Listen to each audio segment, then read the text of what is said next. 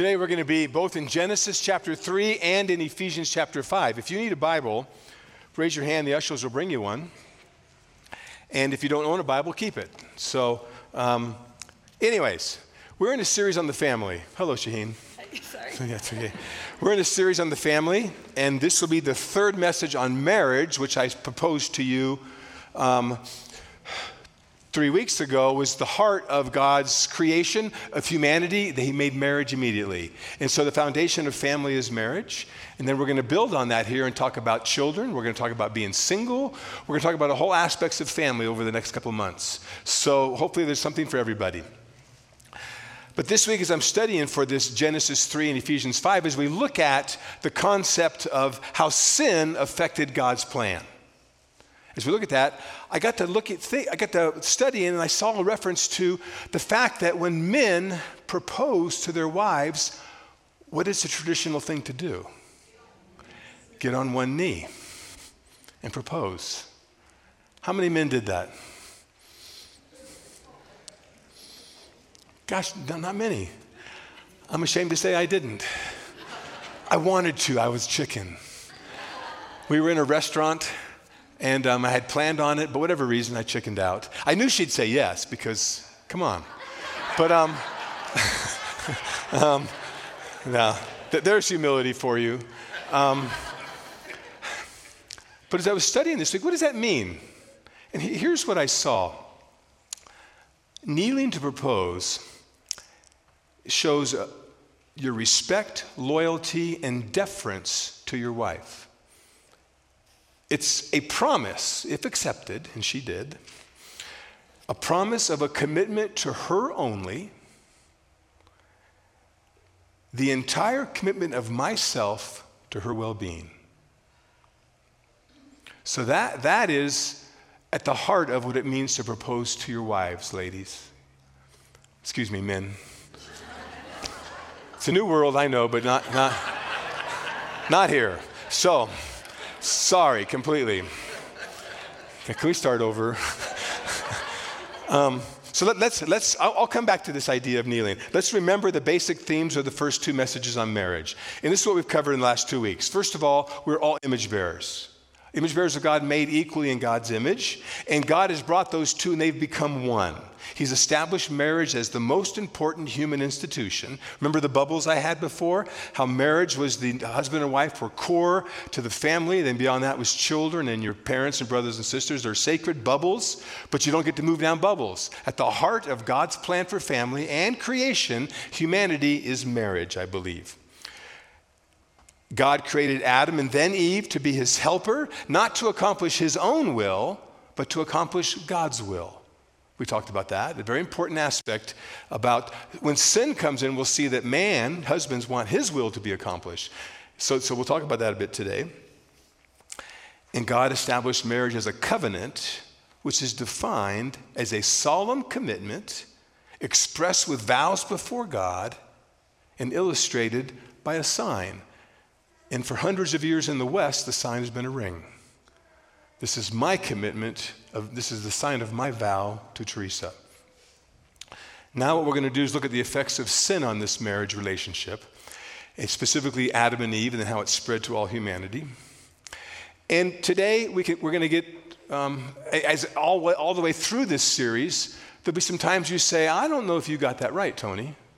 I'm not sure I agree with you.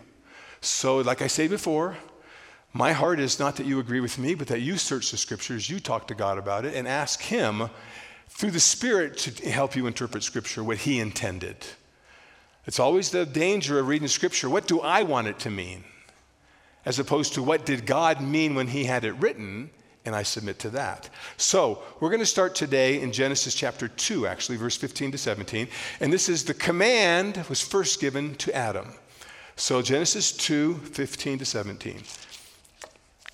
Adam's been created, Eve has not been created yet, and God gives the command regarding the tree of knowledge of good and evil. So listen to this command first given to Adam, Genesis 2:15. The Lord God took the man and put him in the Garden of Eden to work it and to keep it. And the Lord commanded the man, saying, you may surely eat of every tree of the garden, but of the tree of the knowledge of good and evil you shall not eat. For in the day that you eat of it, you shall surely die. In the day you eat of it, you shall surely die. So keep that in mind as we move to the next section. That's the command given to Adam. Eve is not created yet. That's the rest of chapter 2. We get to chapter 3. Adam and Eve are in the garden, and there's a harmony. According to the last verse of chapter 2, they were both naked and they were not ashamed. So sin had not entered in, so there was no shame. There was a harmony in marriage. Then the serpent comes along, who is Satan, and he tempts Eve. And he comes to her, and he brings first confusion about what God said. I'm going to summarize this part. Confusion about what God said. Because he said, did God really say you shouldn't eat from any tree of the garden? What did God actually say? You may eat from every tree of the garden except for the tree of the knowledge of good and evil, because the day you eat of that, surely you will die. Well, Satan wants to bring confusion. That's how he does it. To bring us temptation, to cause us to be deceived. He confuses us first. What did God actually say? And then he contradicts what God said. You're not going to die if you eat from that tree. God said you would, but you won't. Go ahead and do it. He calls God's goodness into question. That God doesn't want you to eat because then you'll become like him. So he's keeping it for himself. Eve becomes convinced of this lie. She's deceived and she eats. Then it says she gives to her husband who was with her and he eats. So right there, sin has entered the human race.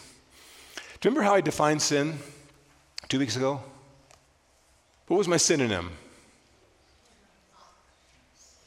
It's like, what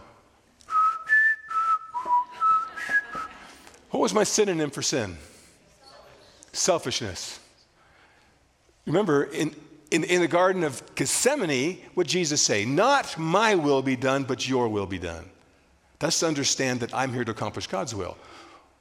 In effect, even though these words aren't used in Genesis chapter 2 or 3, Adam and Eve said, not your will be done, but my will be done. So at the heart of sin is my way, selfishness. So that's what Adam and Eve did.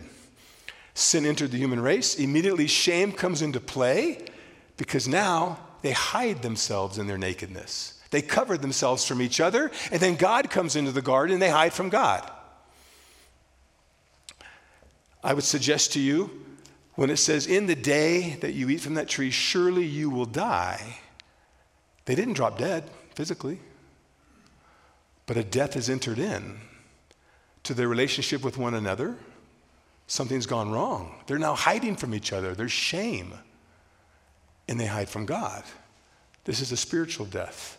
And ultimately, it's illustrated by the fact that God removes them from the Garden of Gethsemane, and Garden of Eden. There's two gardens in Scripture, and they're very related, by the way. One man says, not your will, my will be done. Thousands of years later, a man said, not my will be done, but your will be done. And he reversed the penalty for sin for us. So, God says to Adam, God asked Adam specifically, have you eaten from the tree I commanded you not to eat from? Because remember, he gave the command to Adam. Eve was not created yet. So we presume, unless God spoke it again, but now here God is saying to Adam, I gave it to you, Adam. So we presume Adam passed it on to Eve. But he's coming to Adam. Remember what I said before? That I believe that God has called Adam and therefore husbands to lead, and the wives are their helpers to accomplish God's will, not their own will. Remember that? It's very important for today's lesson. And this is the part you may disagree with me on. And again, search the scriptures. So what does Adam do? Have you eaten from the tree I commanded you not to eat from? Here's Adam's answer. The woman you gave me. So what does sin do? If sin is selfishness, now what is sin doing? Not my fault. Not my fault. He goes to Eve, what have you done? What have you done? Then God immediately brings consequences to the characters of the story. The first person to appear in the creation story is Adam, then Eve, and then all of a sudden the serpent comes. So God reverses this order in chapter 3, brings consequences to Satan, Genesis 3:15, which actually is a promise of the gospel. We don't have got time for that today, but it's a beautiful promise, Genesis 3:15. Then he brings consequences to Eve and then to Adam. Adam's consequences are death on the human race. But today we're going to look at Eve's consequences, not because we're picking on Eve, because it's her consequences that for her part in sin that brings disharmony in marriage. So go to Genesis 3:16. I read from the ESV normally, and I'll get there in a moment. I'm going to start with the New American Standard. And I'm going to read the whole verse, only a part. So you see that, I'm going to read the first clause. Genesis 3:16. To the woman he said, I will greatly multiply your pain in childbirth. In pain you shall deliver children. Then, yet your desire will be for your husband, and he will rule over you. So here's where we're bringing in, there's consequences now. Eve, for your role, the harmony you had in your marriage is now going to be dissolved, and there's now going to be tension. Could you go back? Thank you. Just go back to that. I want you to see those two words. Your desire will be for your husband, and he will rule over you. The word desire and rule. Those are our key words here. What do they mean?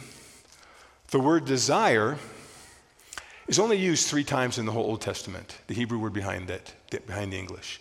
It's used here. It's used in the next chapter in Genesis 4 for God talking to Cain. And it's used in Song of Solomon, chapter 7, verse 10, where it's talking there about his wife says, I am my beloved's, I belong to my husband, and his desire is for me.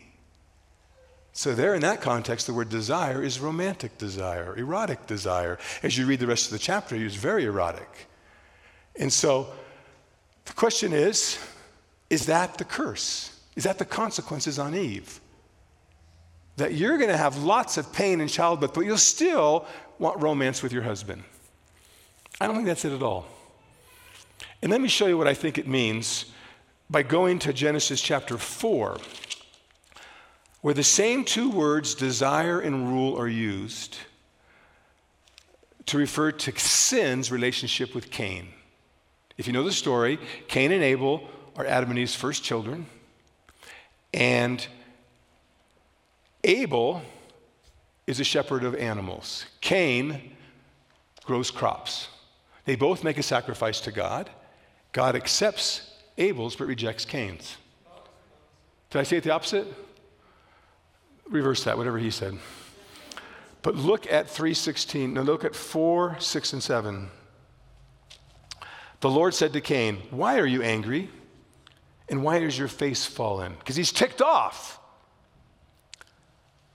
If you do well, will you not be accepted? And if you do not do well, sin is crouching at the door. Its desire is contrary to you, but you must rule over it. Do you see that? What is sin's desire for Cain? What does sin desire for you? To control you. To control you. But he tells Abel, he tells Cain, but you must rule it. The exact same two words, one chapter apart. So clearly there's a relationship here between what God said to Eve about marriage and what happens in Cain and Abel's life.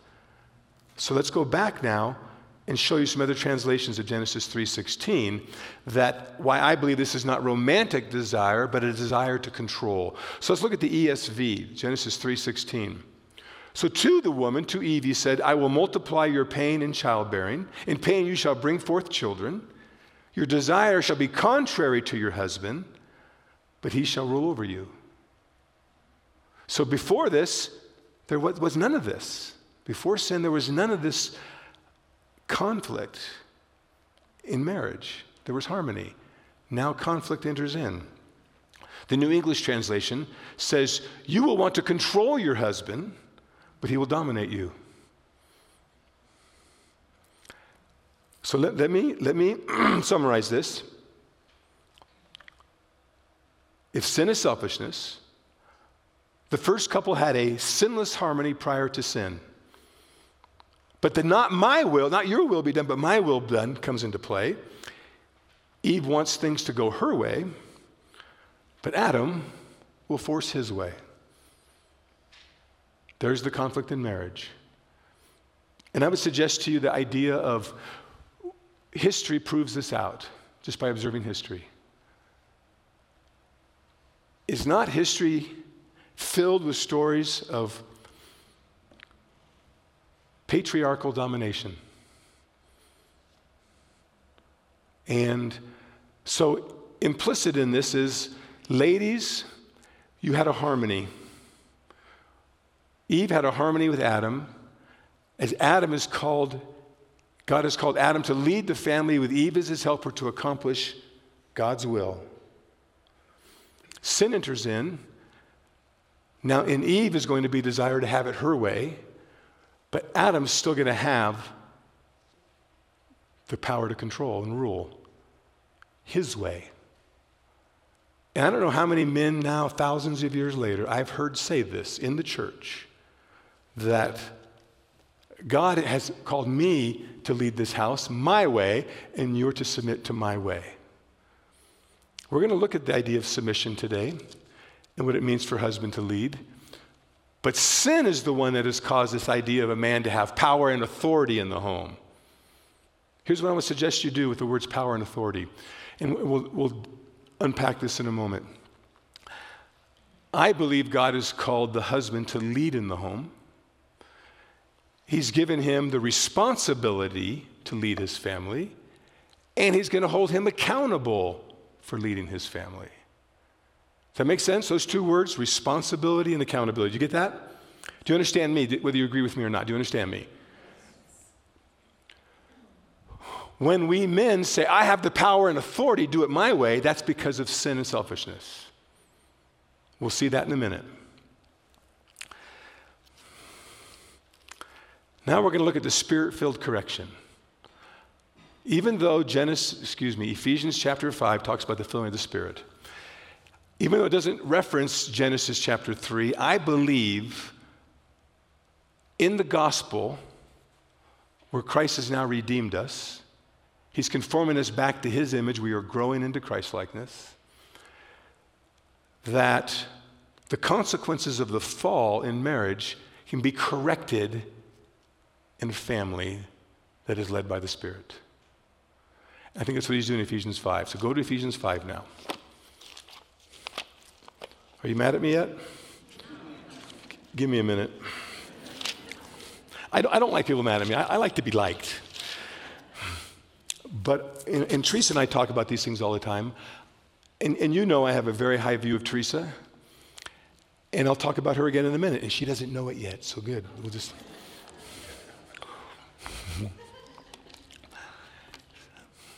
Ephesians 5. It says in Ephesians 5:18, it says this. It says, do not get drunk with wine, for that is dissipation, that is excess, but be filled with the Spirit. And the point is this, you can't be controlled by the Spirit of God and alcohol at the same time. One or the other controls you. It's not saying never have a beer or a glass of wine, it's saying don't get drunk, but be controlled by the Spirit. And then it goes into a description of what it looks like to be Spirit-filled. And I'm just going to summarize it real quick for you. It's not on the screen. And it says, you know, that you are to addressing one another in psalms, hymns, and spiritual songs. So we do that to each other. That's Spirit-filled. And we sing to each other and talk to each other with the beauty of the psalms, hymns, and spiritual songs. Singing and making melody in your heart to the Lord. That's Spirit-filled. Giving thanks always for everything to God the Father in the name of our Lord Jesus Christ. So a gratitude, a grateful heart is being filled with the Spirit. And lastly, submitting to one another out of the reverence for Christ. Or the literal Greek there, submitting to one another out of fear for Christ. And fear, by the way, isn't cowering before Him. It's at this deep, deep love and reverence for Him. So that those five verbs are what it means to be Spirit-filled.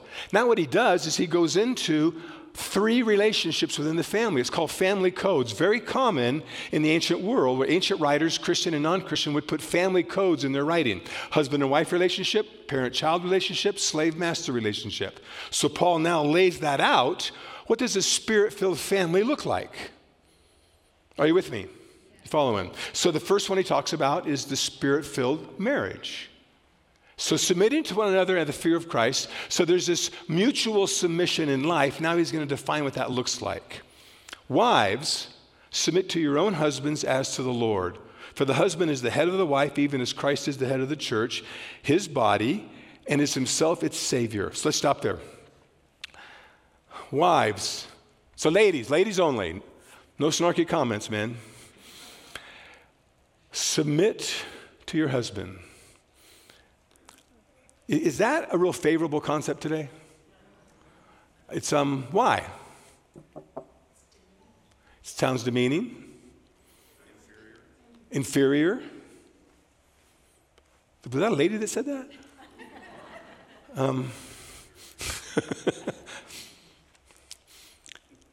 Look what it said there. I'm going to read it again. Wives, submit to your own husband as to the Lord. It's not saying look at your husband as though he's Jesus, but the reverence and submission you give to Jesus, give that to your husband. So ladies in the room, if you're married and your husband's sitting next to you, I want you to look at your husband. Is he Jesus? So first of all, do you ladies have a problem in theory, whether in practice you do it, do you have a problem with submitting to Jesus? Okay, but you just looked at your husband and you said he wasn't Jesus. But it says submit to your husband as to the Lord. That's a tall order because he's not Jesus. Does he always have my well-being in mind as he proposed? He's supposed to. So this is a tall order on you ladies. Let me finish reading what it says here. For the husband is the head of the wife, even as Christ is the head of the church, his body, and is himself its Savior. Now, as the church submits to Christ, so also wives should submit in everything to their husbands. This is so unpopular today. And if you're here today as maybe a new Christian or maybe someone you're not a Christian, you're here hearing this, you're going, that guy is nuts. I'll never do that.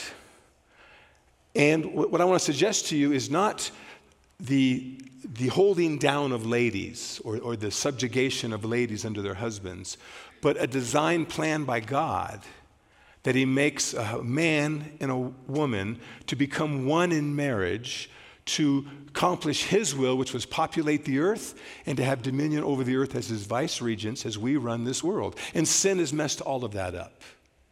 The gospel comes in with the power of the Spirit, the power of regeneration. We can now come back to this idea of who are we as image bearers of God? Who are we as now one in the Lord?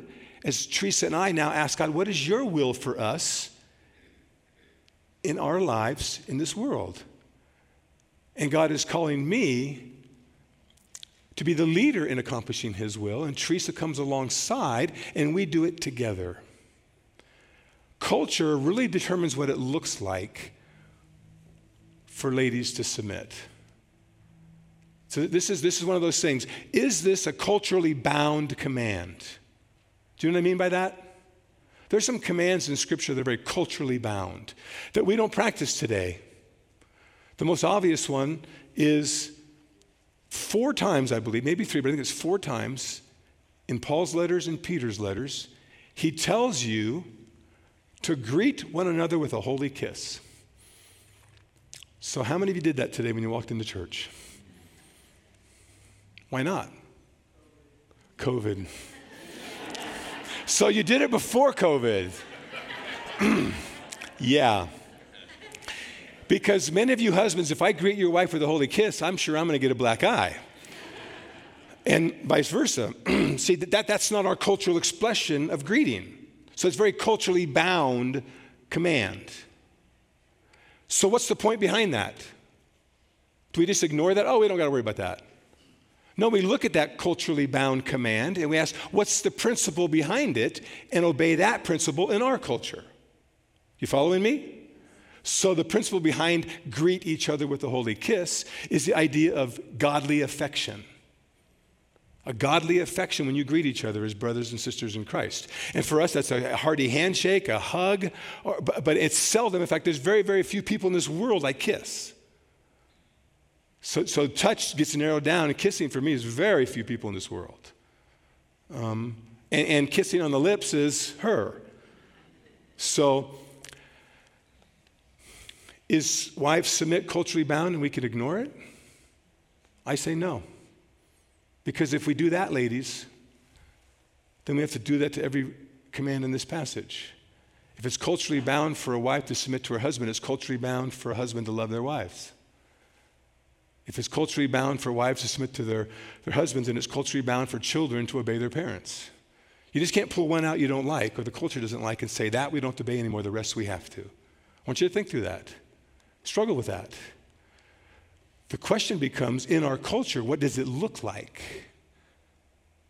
I've been a few trips around the world, and I've seen places where in marriage, incredible submission, and I believe what looks demeaning on a lady. Those cultures apply this differently than ours. So here's a basic definition of submit. The idea of submit is a Greek verb, hupotasso. Tasso means to order yourself, to put in order. Hupo means under. So hupotasso is the idea of ordering yourself under somebody. Okay, you with me so far? So with that basic definition, it's a volunteer reordering of yourself under your husband's leadership. A volunteer reordering of yourself under your husband's leadership. Now remember, husbands, this isn't about power and authority. It's about a responsibility to you given to lead and an accountability. You'll stand before God someday and give an account for how you led. We're going to get to you in a minute, husbands. This is a long sermon, by the way, in case you didn't figure that out yet.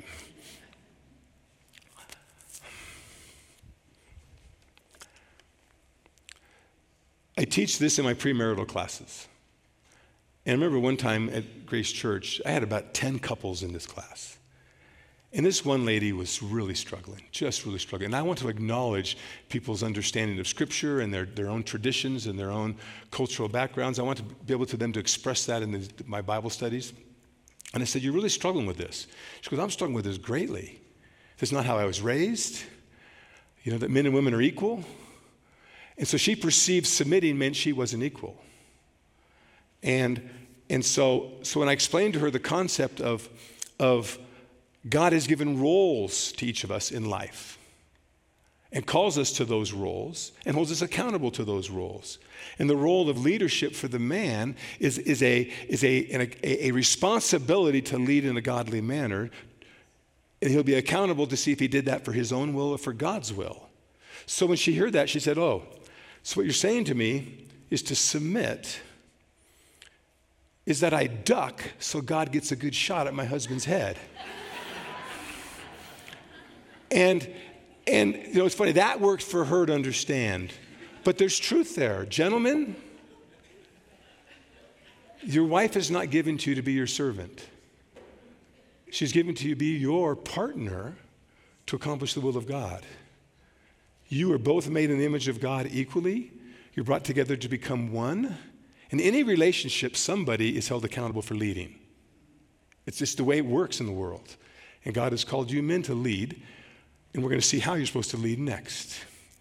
So for me, and I'm getting ahead of myself, but for Teresa and I, we got married in our late 40s, so we had our issues, you know, earlier. We got married, we had an understanding that was an agreement on this. But also a mutual respect for one another that Teresa and I are so unified.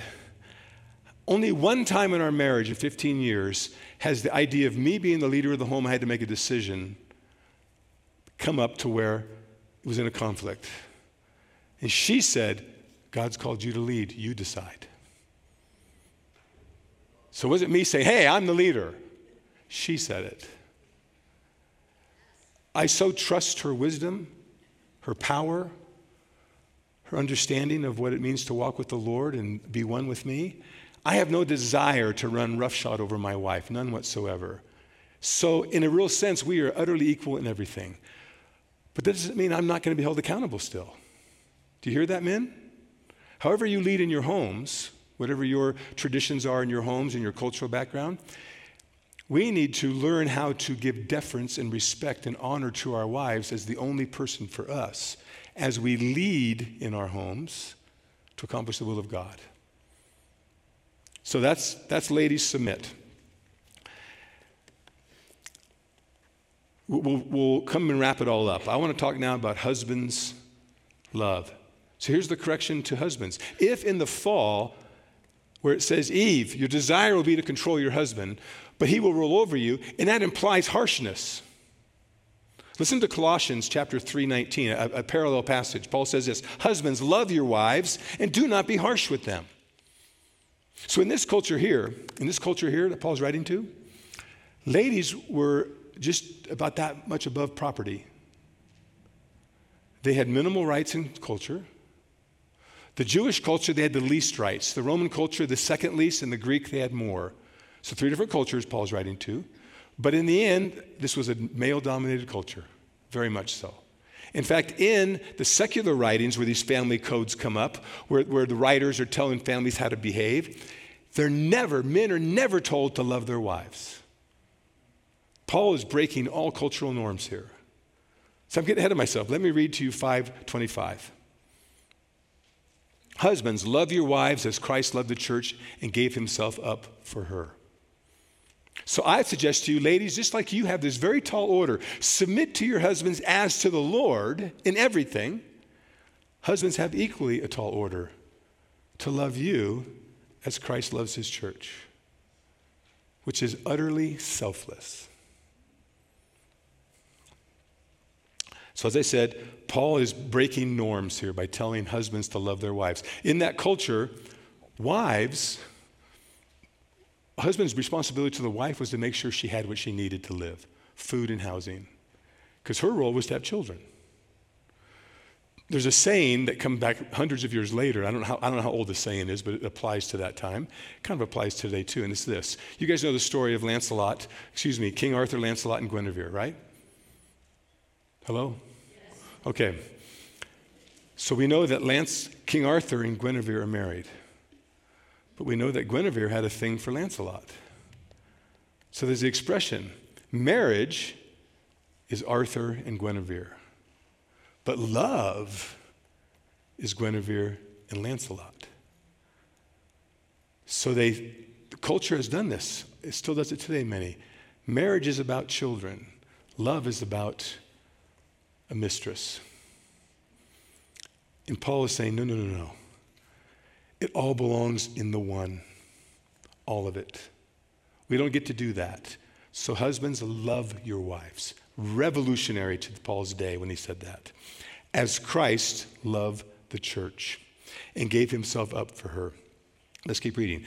That he might sanctify her. Now this is talking about Jesus. That he might sanctify her, having cleansed her by the washing of water with the word, so that he might present the church to himself in splendor, without spot or wrinkle or any such thing, that she might be holy and without blame or without blemish.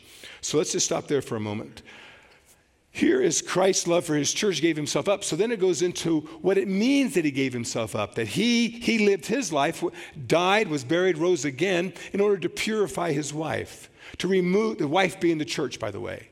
If you believe in Jesus Christ, you're part of the body of Christ. You are the bride of Christ.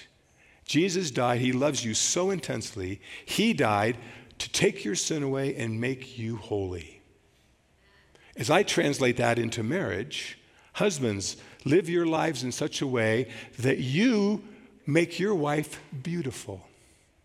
And I'm not talking about exterior. I'm not talking about makeup and clothes. I'm talking about her heart. As Christ lived his life and he died for his church, he did it to make her holy. Husbands, we are to live for our wives, to grow them to be like Jesus. We have that power given to us, how we treat our wives. We influence their walk with Jesus. It's an amazing thing given to us. I tell this in every wedding ceremony I do.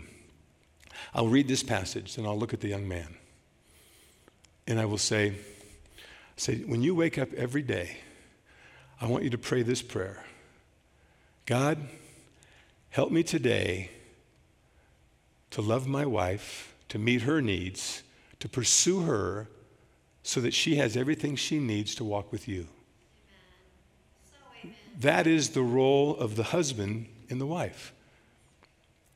In a very real sense, if I had time to do this, I'd take you to Philippians 2, where it talks about how Christ humbled himself to save us. He was God in eternity, in glory, worshiped by angels. And it said he emptied himself of his glory and became a human, became a servant, died on a cross, so that you and I could have a relationship with the Father. So in essence, Jesus got on one knee and proposed to us. Not because he's subservient to us, because as our leader, that's how he saved us. So husbands, that's your role, to love your wives like Christ loves you. Let's read on to see what Jesus thinks of you. In the same way, husbands should love their wives as their own bodies. He who loves his wife loves himself. For no one ever hated his own flesh, but nourishes it and cherishes it. Look at that. Nourishes it and cherishes it, just as Christ does the church. Do you understand that? If you're a Christian, you belong to the church of Jesus Christ, the body of Christ. You are his bride. He nourishes and cherishes you. As your husband, he nourishes and cherishes you. Do you believe that? It's so important that you grasp. So often we think, I'm not worthy of that. Is that really true? Of course we're not worthy of it. That's the whole point. He does it because he wants to. He steps into it as our bridegroom and we as his bride. He nourishes and cherishes you. So husbands, he's your example to nourish and cherish your wife.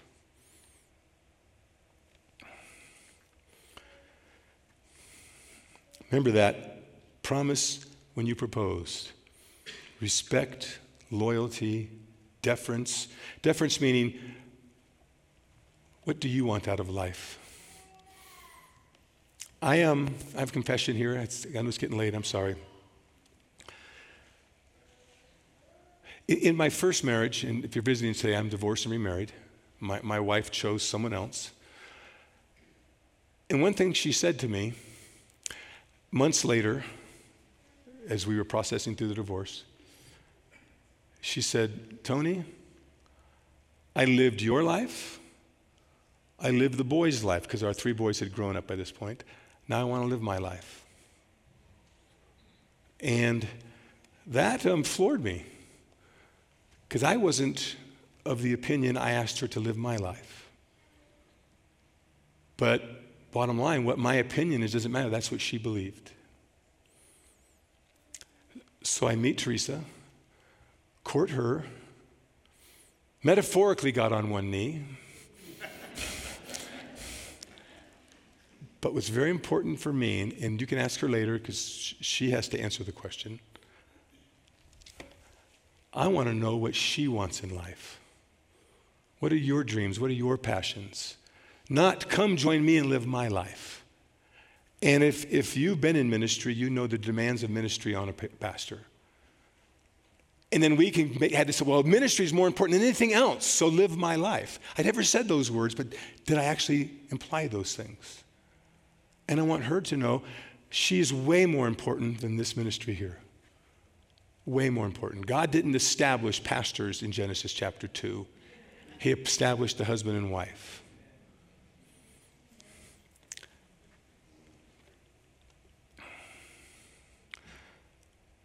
Very tall order given to you ladies, very tall order given to you men. Look at verse 33. However, let each one of you love his wife as himself, and let the wife see that she respects her husband. There's a book out there called Love and Respect. You guys heard of that? Comes from this. Why husbands love, wives respect. I believe it's a two-way street. I want love and I want respect. She wants love and she wants respect.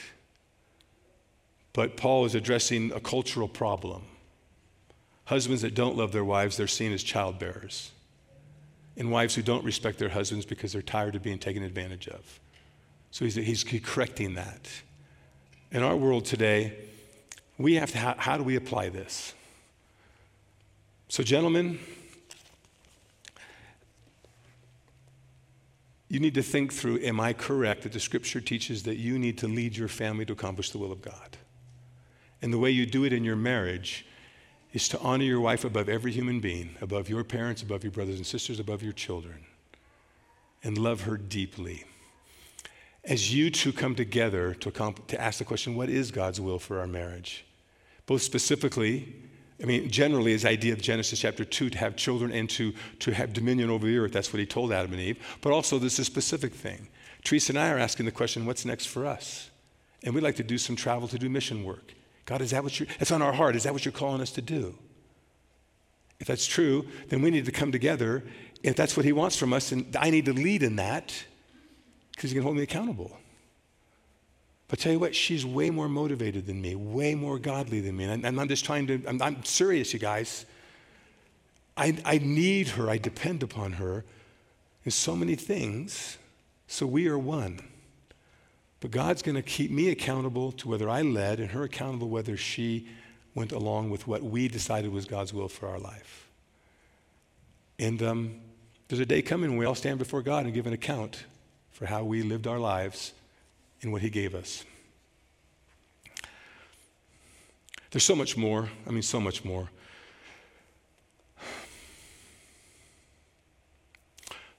Here's what I want you to do. I want you to write down any questions you have about this, okay? Because at the end of this series in June, we're going to have a question and answer. Because I know I raise a lot of questions that I don't answer. Or you may disagree with some of my answers. So I want to have a Q&A that we will have at the end of June. So please write the questions down. Father,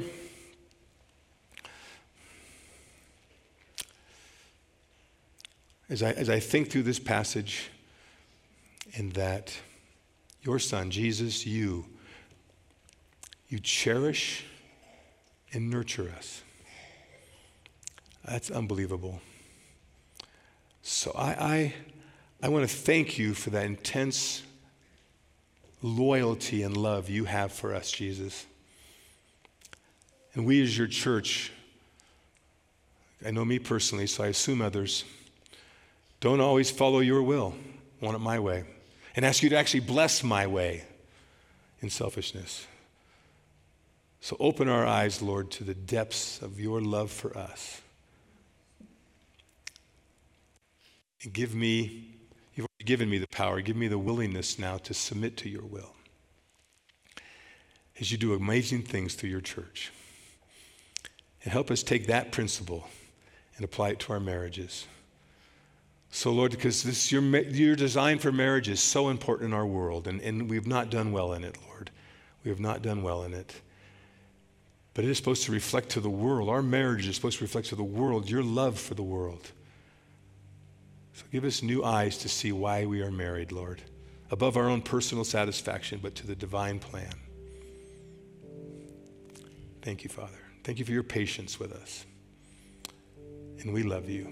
In Christ's name we pray. Amen.